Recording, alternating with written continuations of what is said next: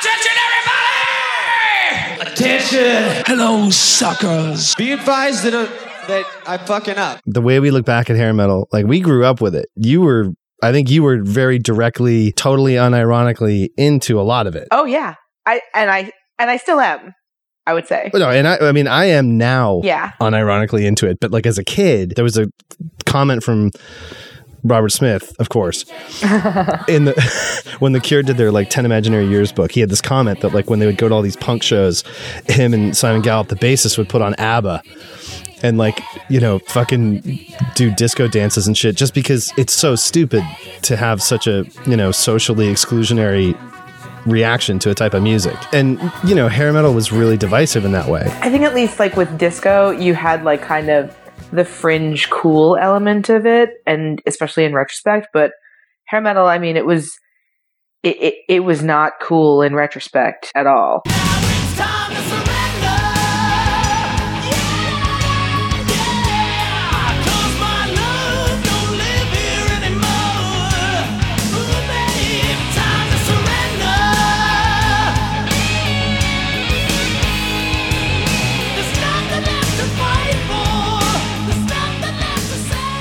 For me, Motley Crue and Warrant was my first concert ever.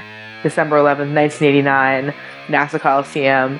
Tommy Lee mooned the crowd at the end of his drum solo. He did that pretty much every night. He did that every yeah, he did that every night. But I mean, for me, but you know, for like a for like a 14 year old, it was a big deal. Even though we were, his butt was a big deal. It was the first naked male butt I'd ever seen, and uh, that was when Warrant was like sort of previewing songs from Cherry Pie.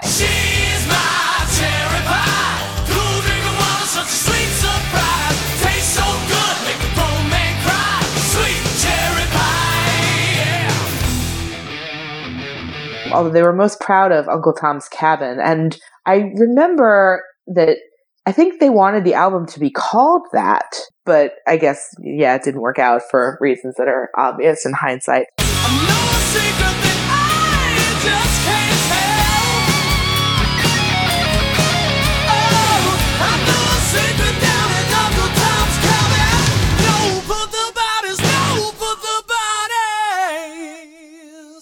I guess it was in eighth grade that I really started kind of getting into it. It- That was also peak New Kids on the Block. I kind of picked a side when I was like, oh, I would rather listen to Guns N' Roses and Skid Row. I mean, the hooks were there, the immediacy was there. And it's funny that you bring up ABBA because some of the most indelible hooks of hard rock have that kind of like very in your face appeal.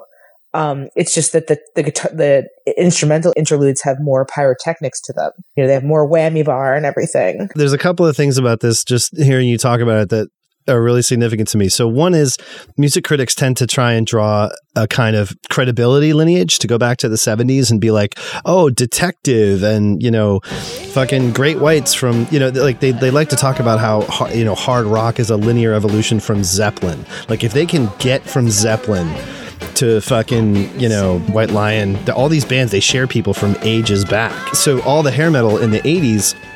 It's funny that it got this knock from critics as being like really instamatic, and you know you throw on some eyeliner and you know a glossy jacket and leather pants and all that shit, and it, it. But half the people in these bands, more than half, had been playing regional, territorial hard rock bands, bar bands, since the late '70s trying to be like you know Akron Ohio's Kiss or whatever. Like that that territorialism is huge because that means that when you go to a national level nobody knows who you fucking are. So you have a huge pool of regional talent that's been busting their butt in the bar circuit and when you make it as the unit that was doing that work like Poison who just goes to LA and gets famous or you're like veterans that keep kind of you know churning around. Yeah, I mean, I think that's very true. And like, you know, it's interesting to see like sort of where people wound up. Like, I mean, I always think of LA Guns because they were like, you know, they they wound up being kind of my favorite band of that era, and they certainly still are.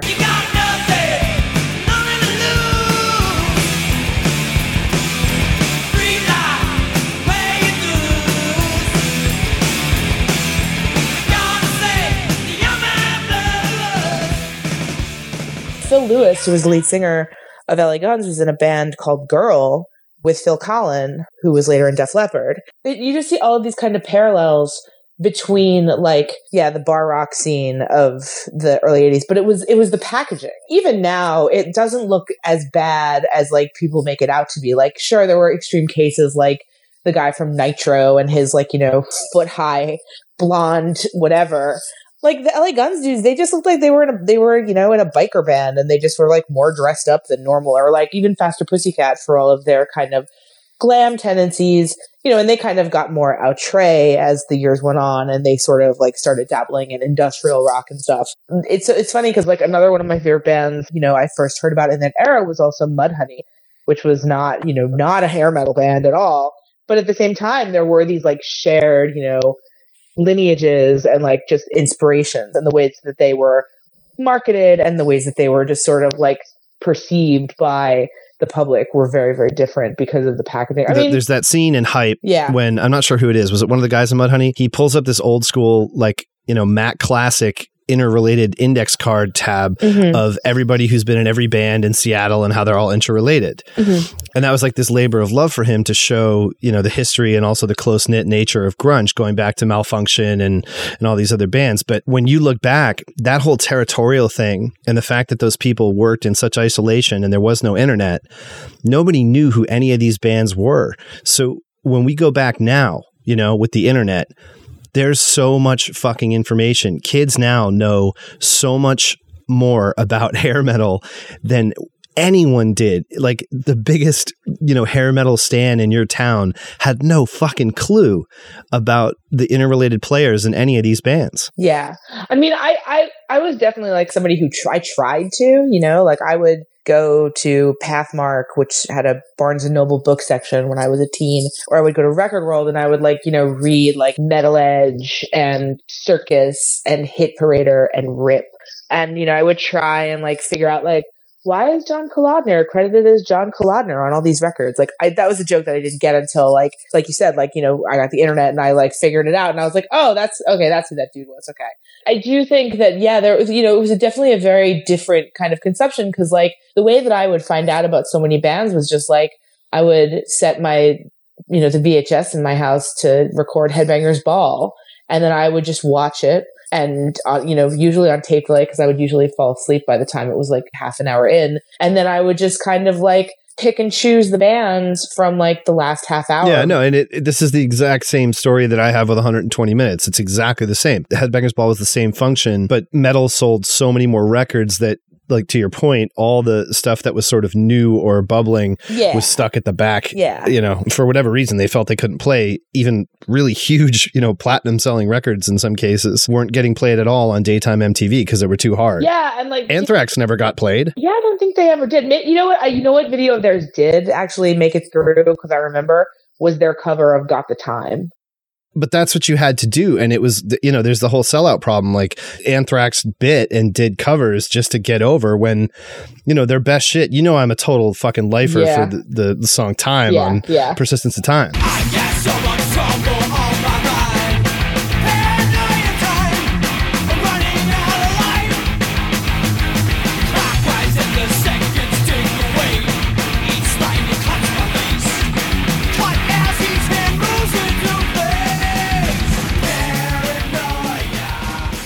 a lot of like videotapes of MTV where I would just like um, watch it with like the pause button, you know, and the record the record and pause buttons sort of ready, and then I would just tape like videos that I liked, and a- you you see like a lot of the same videos kind of repeating over and over, like uh, the Skid Row videos from the self-titled and from Slave to the Grind, and then you know, and then like bits of like totally Polly.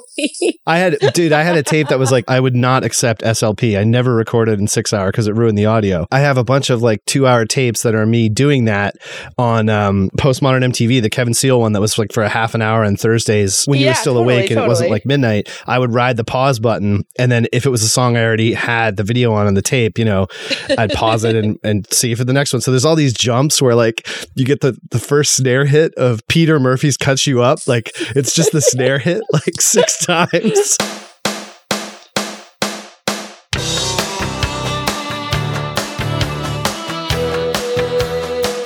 All right so where i grew up right the metal kids were so stereotypical denim, black t shirt, smoking butts, you know, just so corned out, you know, Indiana hayseed look. You know, that was too like gruff and, and brutish and sort of dumb. We had the we had the skater thing, you know, pre Nirvana, we had the the gothy skatery thing. And then we had the pure drama club, you know, goth thing. So we had a little bit more striation where I was, and I just wondered, were the only options for you like in Long Island or were they only like metal or new kids? They seemed that way in when I was in middle school, although it opened things opened up a bit.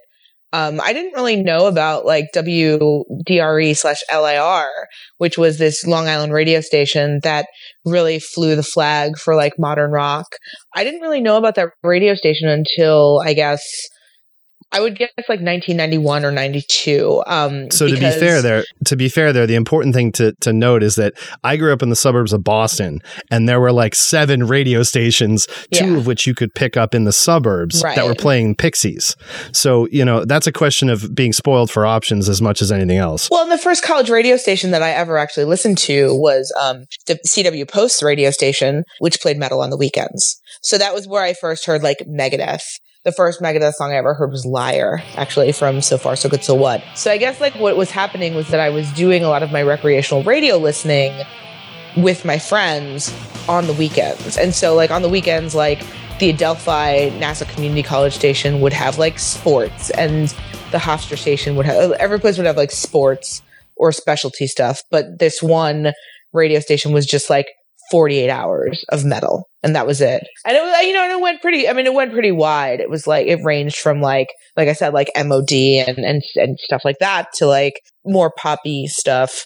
Um, although it, I think that because most of the DJs were like dudes. So like they were like, yeah, we're not to play like, you know, Pretty Boy Floyd or whatever, even though Pretty Boy Floyd stuff still just is like this amazing, like, example of like completely everything is maximized. Everything is at ultimate effect. It's like that scene in um the Def Leppard movie. Have you seen the Def Leppard movie? The VH1 Def Leppard movie? This week or No, it's it it came out like 15 years ago. I watch it weekly. Oh, you watch it? You're the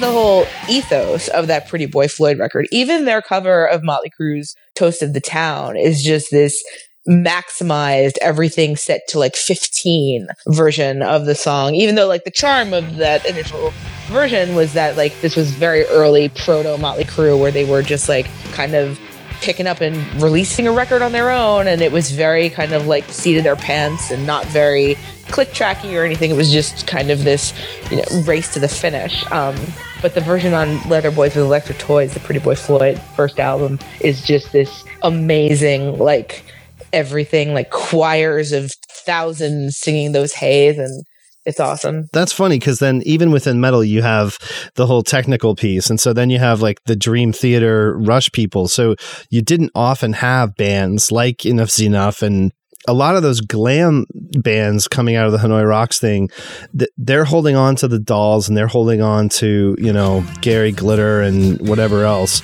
And they're, you know, they're trying to make music that's completely, like you said, cranked up to 15, sonically, texturally, all that stuff. So there's a divide to me between you know hair metal which i would use as a synonym for for glam rock and then cock rock that divide to me is something when we look back that's that needs to get really firewalled because people aren't getting that Yeah, I mean, I think you know, I, th- I definitely think that like, I mean, because I like on the plane this morning, I actually listened to like Hair Nation a little bit, which is the Sirius XM station, and you know, that's kind of like the collapsing of everything into like into like easily packaged nostalgia, so that it can be a channel on Sirius XM. You know, they definitely don't have that dividing line. I think it's more of a spectrum though, because I feel like you have like on the one hand, you have like, you know, the super glam people, and then like you have like Enuff Z'Nuff who, you know, basically just wanted to be like cheap trick Mach 2. I think that also you have to you have to include the kind of adult contempo bands, like the the moves by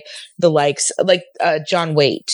and uh, the guys from Journey who formed Bad English. But like that was, but that was all lumped in because of the way that they were dressed. And a lot of this, a lot of this like hair metal ideal is because of the way that these bands were dressed. Even though you had like the London Quireboys who were who I saw on Headbangers Ball, who like they wanted to be like the faces, you know.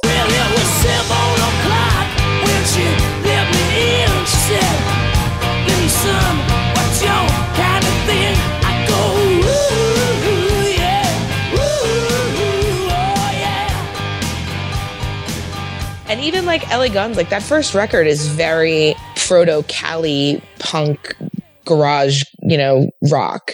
Like it's very it's very taut um rock in like the late 80s. This was because it, was a weird time. Rock rock was in this weird thing where like all of the classic rock dudes were still kind of holding on. Don Henley and Rod Stewart and Mick Jagger putting out a solo record and like Glenn Frey and like they were all still like making a lot of music and in the mainstream before this was the sort of like guitar based music that could speak to younger people.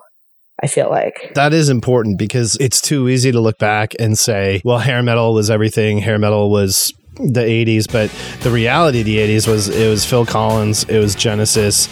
Building the Perfect Beast was fucking ridiculous. All she wants to do is dance and dirty laundry like and they were I mean they were shooting like cinematic videos with budgets that were just absurd. And and yeah, MTV was was so focused on having these big names because you know when you start MTV in 1980 and you're nobody, you're like, God, can you imagine if we had the Eagles? Well, and radio totally follows suit too. I mean, if you look at like those, like if you look at the Cashbox charts from back then, there are so many. You know, mostly. I mean, to be fair, a lot of them are like you know in the lower reaches or maybe like the you know the bottom 60 instead of the top 40. But there are so many like one-off songs by you know these people that were holding on, and so like I thought it was very savvy of like Ted Nugent and Jack Blades to like be like, well, you know what? Instead of like just putting out like a sad, somber end of the innocence kind of thing, like let's do high enough and, and coming of age and just in- indulge our like sleazy side. You know what I mean? I will say that Where You Going Now is like one of the best power ballads of that era, though. That's from their second. That's from the second Damn Yankees record. No, but that so so you know my parents are from Indiana and all my extended relatives live in Indiana in like this tiny town. And when I was when I was ten, and then again when I was sixteen, which was the perfect time for me to go to Indiana and go to like a fair with Oh like a Cure shirt yeah. on. Yeah. That was great shit, dude. I'm Yeah. like, they were like stopping the Ferris wheel just to fuck with me. It was great. Oh but when it was really communicated and out there in the in the late late 80s, because in the mid 80s it's still very druggy and it's still there's still a huge wall between them and the audience. But when it becomes good old boy. You know, Georgia Satellites, damn Yankees. They're more like 38 special. You know what I mean? There's no, you know, God fearing red blooded American that can have a problem with damn Yankees, right? when you get to the the fairground, you know, Midwestern, perfect late '80s, Mr. Big, damn Yankees, that period, slaughter, you know, when it's like it's like Led Zeppelin with every single production, you know, technique we've got nailed. That to me was the scariest point. That's where I was like, this is actually never going to end. It's so funny now to think about that Slaughter record. That record is like a breakup album, but it's a breakup album about Vinnie Vincent. This fucking guy was such a douchebag that we have to like make a song about how he would put all of his like expensive meals and, and run them up against our advance. It was, I, I, I still can't believe that like it, that it hit as big as it did. I mean, obviously like Up All Night is like, you know, a great, like a great anthem for just like partying 24 seven and like Fly to the Angels is very effective in the way that it was written.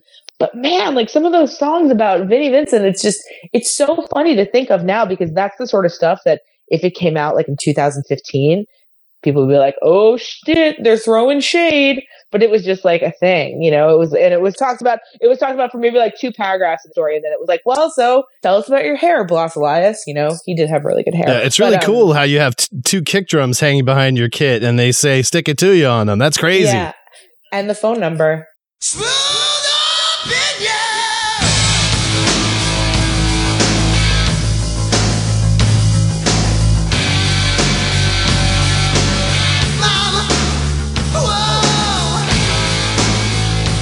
The song "Smooth Up in Ya." is the most offensive cock rock song ever. It's about literally about pressuring a woman to have sex with them and if they don't then they like aren't, you know what I mean? Like it's fucked up how crass that song is, but it's probably the best produced song from uh like a start uh, from a debut record of that period. And you know that's cuz I'm a drummer, that's what the drums are what's fucking awesome about that, but the guitar is also really good too. Yeah, it has that like really sort of like metally like roundness to it. Like it sounds like a it sounds like a hubcap pretty much. Yeah, and I, I just it was so slick and like it had like a uh, you know a shimmy to it. It wasn't f- straight on top four four like Georgia satellites or any of that kind of shit. It had like a kind of a, a slinky L.A. you know sluttiness to it, and and the guy was like totally outrageously effeminate, and it was totally tongue in cheek. He was he clearly wanted to be like Roth Mach 2. You know what I mean? Like cuz David Lee Roth by that time was just like writing his book and like, you know, I don't know, playing with Steve Vai a lot and like he was so He was Mark- doing a lot of rock and cliff climbing, right? he was he was he was climbing mountains, yeah. And um Marq Torien just wanted to be David Lee Roth too. You could tell from like even the poses that he made in the promo photos. He had that kind of like Roth sneer, you know, that, that David Lee Roth had when he got shot by Helmut Helmut Newton against that like uh what's it called that that chain link fence in that one photo shoot. I have to reread Crazy from the Heat. I would go further than that and say it wasn't just him. By that point, when you're looking at the sales for Why Can't This Be Love and Hagar, like Van Hagar, the record industry is like, we got to get that fucking guy back. Make another one of him because fucking 1984 just shit singles. It was like a fucking diarrhea of number one hits. It was perfect. You can't turn that off. It's his. It's the original Hysteria. You can't turn off 1984 It's really great. it's perfect and and then hysteria was perfect you know three and a half years later but um and i was very proud and excited and happy to see the consensus with a list that chuck eddy contributed to and obviously yourself as well with rolling stone saying that yes hysteria was the best hair metal you know stadium rock whatever you want to call it the simple insanely overproduced you know 70s big open chord rock that was the pinnacle of the whole thing Oh, totally. I mean, it had to, but but it's almost it is almost overripe. Like as much as I love it, it's sort of like I, I always do this, and you've heard me do it. I compare that album one to one with My Bloody Valentine's Loveless. They're the same thing. If you like anything about the sound of either of them, they are perfect albums. But they're also they're also sonically, physically painful to listen to in certain circumstances or or on uh, at a certain level of repetition. Those records beat the shit out of your ears. yeah. I always felt like very sort of like claustrophobic listening to that album in a oh, way that I Oh, didn't. Yeah, Rocket for sure. Oh my god, that it's that's it's like what the fuck? It's just it's it's like Armageddon. it's it's like a jo- Joel Schumacher song. you will not miss a thing, even if you're just listening on your Chrome cassette. Your CRO2 cassette. We're getting it all through. Can you imagine the frequency mapping that Mutt Lange was doing when they did that record? no, no. Like the fucking the the, spec- the specificity of the EQ on the hi hat. I mean, how is he? How can he even hear after having slaved over that desk for? Have you heard the re-recorded versions of those songs? Oh, the ones to get him on streaming. Yeah, Yeah, but I don't even want. They're Yeah, fucking it- awful. it's-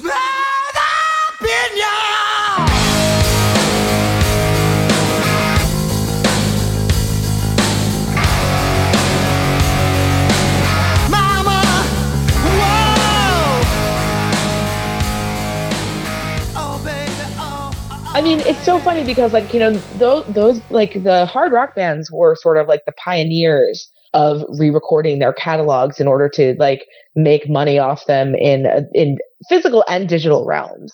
Um, Cocked & Reloaded was one, and that was you know during the LA Guns reunion of like the mid 2000s, and then like Def Leppard re- re-recorded theirs, and then they also released a live album. And it's just really interesting to hear like the production aspects that are that are missing. Even like with something as simple as like um Warrant's different version of Warrant's like the version of Sometimes She Cries, the second ballad that was released from Dirty Rotten Filthy and Rich. The version that gets gets played on Hair Nation doesn't have that opening guitar arpeggio and it just makes the song sound totally flat. Yeah, It's so dry. That's the problem. They go into these shit studios that cost nothing.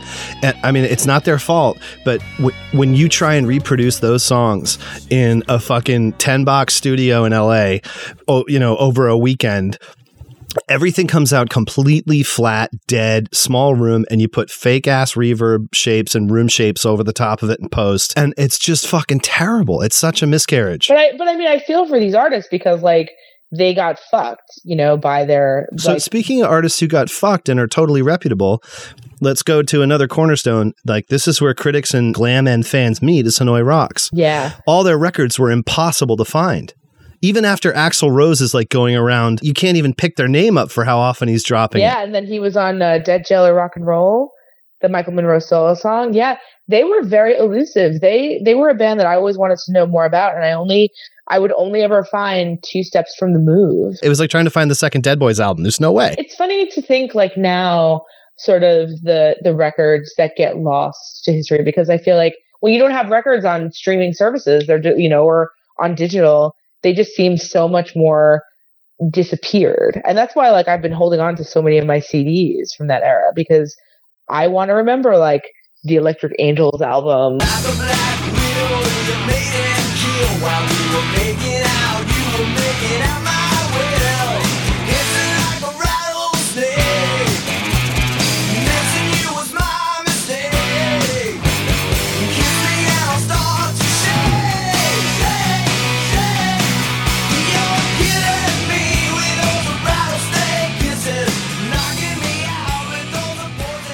You know, I want to remember like the London Quireboys record that came out here that has, you know, like this amalgam of their hits. when you talk about things getting lost, there is the same, you know, you think there's not because you didn't grow up then. I'm 10 years old in the mid 80s and I don't understand this. But when you and I look back, there's just as much lost hair metal, lost, you know, you know, glam metal. We, we've gone on eBay. You and I remember Fashion Police, that tape. Yeah, yeah. yeah. There's tons and tons of these bands, and these tapes, it's like New York thrash metal. Totally fucking unappreciated, huge community, all on tapes, only on tapes. It's so funny because like even looking at Wikipedia, you know, like I mean, I remember I don't know if you remember King of the Hill out of St. Louis. No, I don't. Never heard of them. So they had they were on SBK. Wow. Uh, they were out of St. Louis, yeah. Uh, and they were like, uh, th- I think their first record, I guess, came out in like late '90, early '91. It was like it was funk metal. It was, and it this was another uh, band that like the lead singer clearly wanted to be David Lee Roth. He had like the bleach blonde hair and everything. So their first single was called "I Do You," and it was like this song with like the video had a Ferris wheel and it had like a brass band because it was like you know funky. And then they had um a second then they had a second single called if i say which was like a minor hit. And it was i mean it, it got like some play on the radio but it, it was a ballad. And it's just funny that like they've completely just like kind of disappeared from everyone's radar. You know i think that like the the the I do you video is definitely still on YouTube because I've definitely watched it recently. But like they are just, you know, not one of those bands that anybody thinks of, even though they were in like the buzz bin. I think they were in the buzz bin. They probably were because SBK was SBK was huge. That was um Uh, SBK was the label with Wilson Phillips and uh, Vanilla Ice. yeah, but Slow Dive was on SBK in America. Oh, yeah. Okay. That's what they went around spray painting Slow Dive all over fucking New York streets. When Souvlaki was when Souvlaki was coming out, it was on SBK. yeah. And they then they put out Jesus Jones and Jon Secada, and they the That's first right. They got all the fucking Westinghouse contracts. They had a, well, they had a bunch of weird releases. Like they put out like the cassette single for the for Megadeth's uh, "No More Mr. Nice Guy" because they put out the soundtrack to that movie Shocker. oh God, that was awesome. They put out Tasmin Archer's "Sleeping Satellite." Sleeping Satellite. Yeah. Oh, dude, great Yeah, one. Yeah.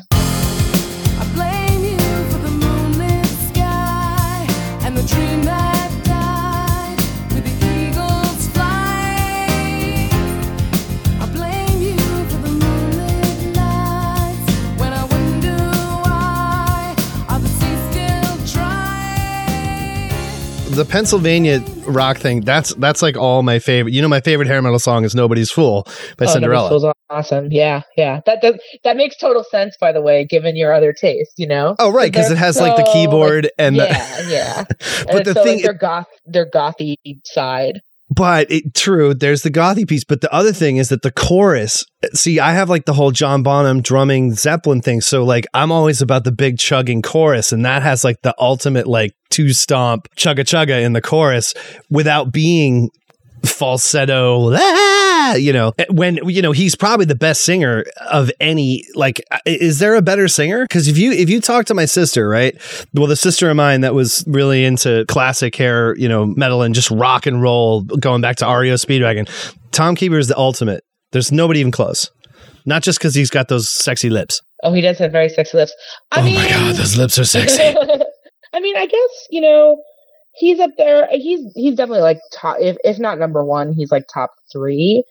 Um, I am always partial to Jizzy Pearl from uh, Love Hate and many other bands, um, who also has a very similar like range and also that kind of like grittiness, you know, that kind of throaty aspect to his voice. What about uh Steelheart though? Where where does Steelheart Oh fit in? man, Steelheart is the metalheads metal band. They are the perfection in every respect of the hair metal ideal. that dude can fucking hit notes. I guess they, they're up there as far as like very sort of, you know. Well, I'm not even box. Saying they're good. It- we get- Like, don't get me wrong. Like, but they were the most conforming, immediate band. You know what I mean? I just everything about Steelheart to me was like the most fucking industrially produced. I would think of Danger. Danger for some reason, even though I, I have a very strong affection for them because they were the first band I ever met in person. Um, while, while I was hanging out after, it's like they had those keyboards that sounded like just a tangle of spaghetti that that were just like dumped over your head. Um, on and like I love that their first two singles were also very on brand and that they were called Naughty Naughty and Bang Bang.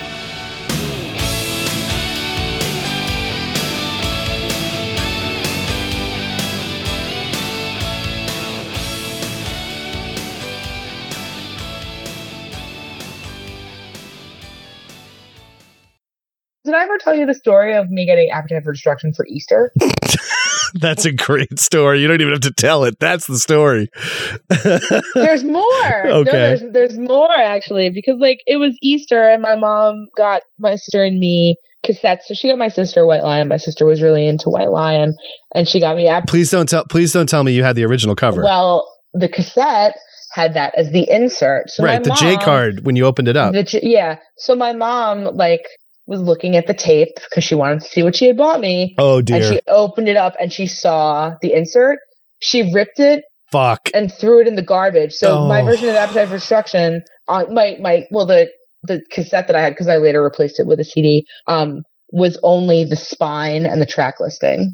And it was like, and it's like Easter, the holiest day on the Catholic calendar. You know, like Easter is it. Like East, there's nothing bigger than Easter because that's when Jesus, like you know, does his whole comeback thing. And yeah, my mom was very, very mad at every at everyone.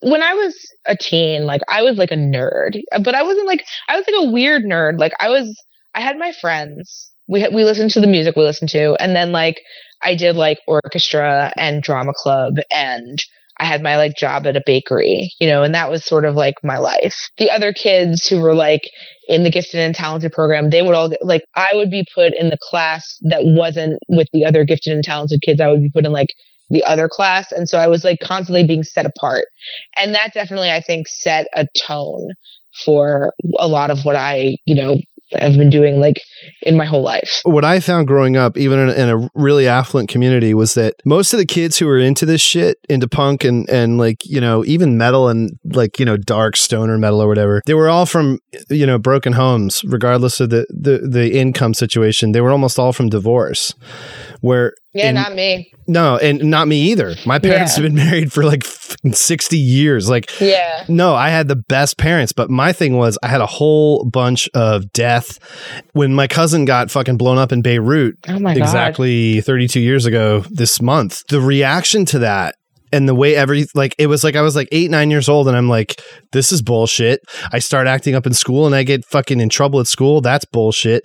And I it's like it never stopped after that. The first like death that I got for some reason it fucking threw some switch that sent me on a totally fucking antisocial route where I just had to constantly fuck with everything Yeah. and like you said like it's i still have like some echo that's like filtered through and other you know events and things that have happened that there's always this tone of like yeah and what's underneath that? And you're full of shit and so am i. So who the fuck are you? And you got your fucking reputation. You write for this magazine? Fuck off. I don't care. Good good great. I don't give a shit. Stop fucking taking it seriously. You're gonna die.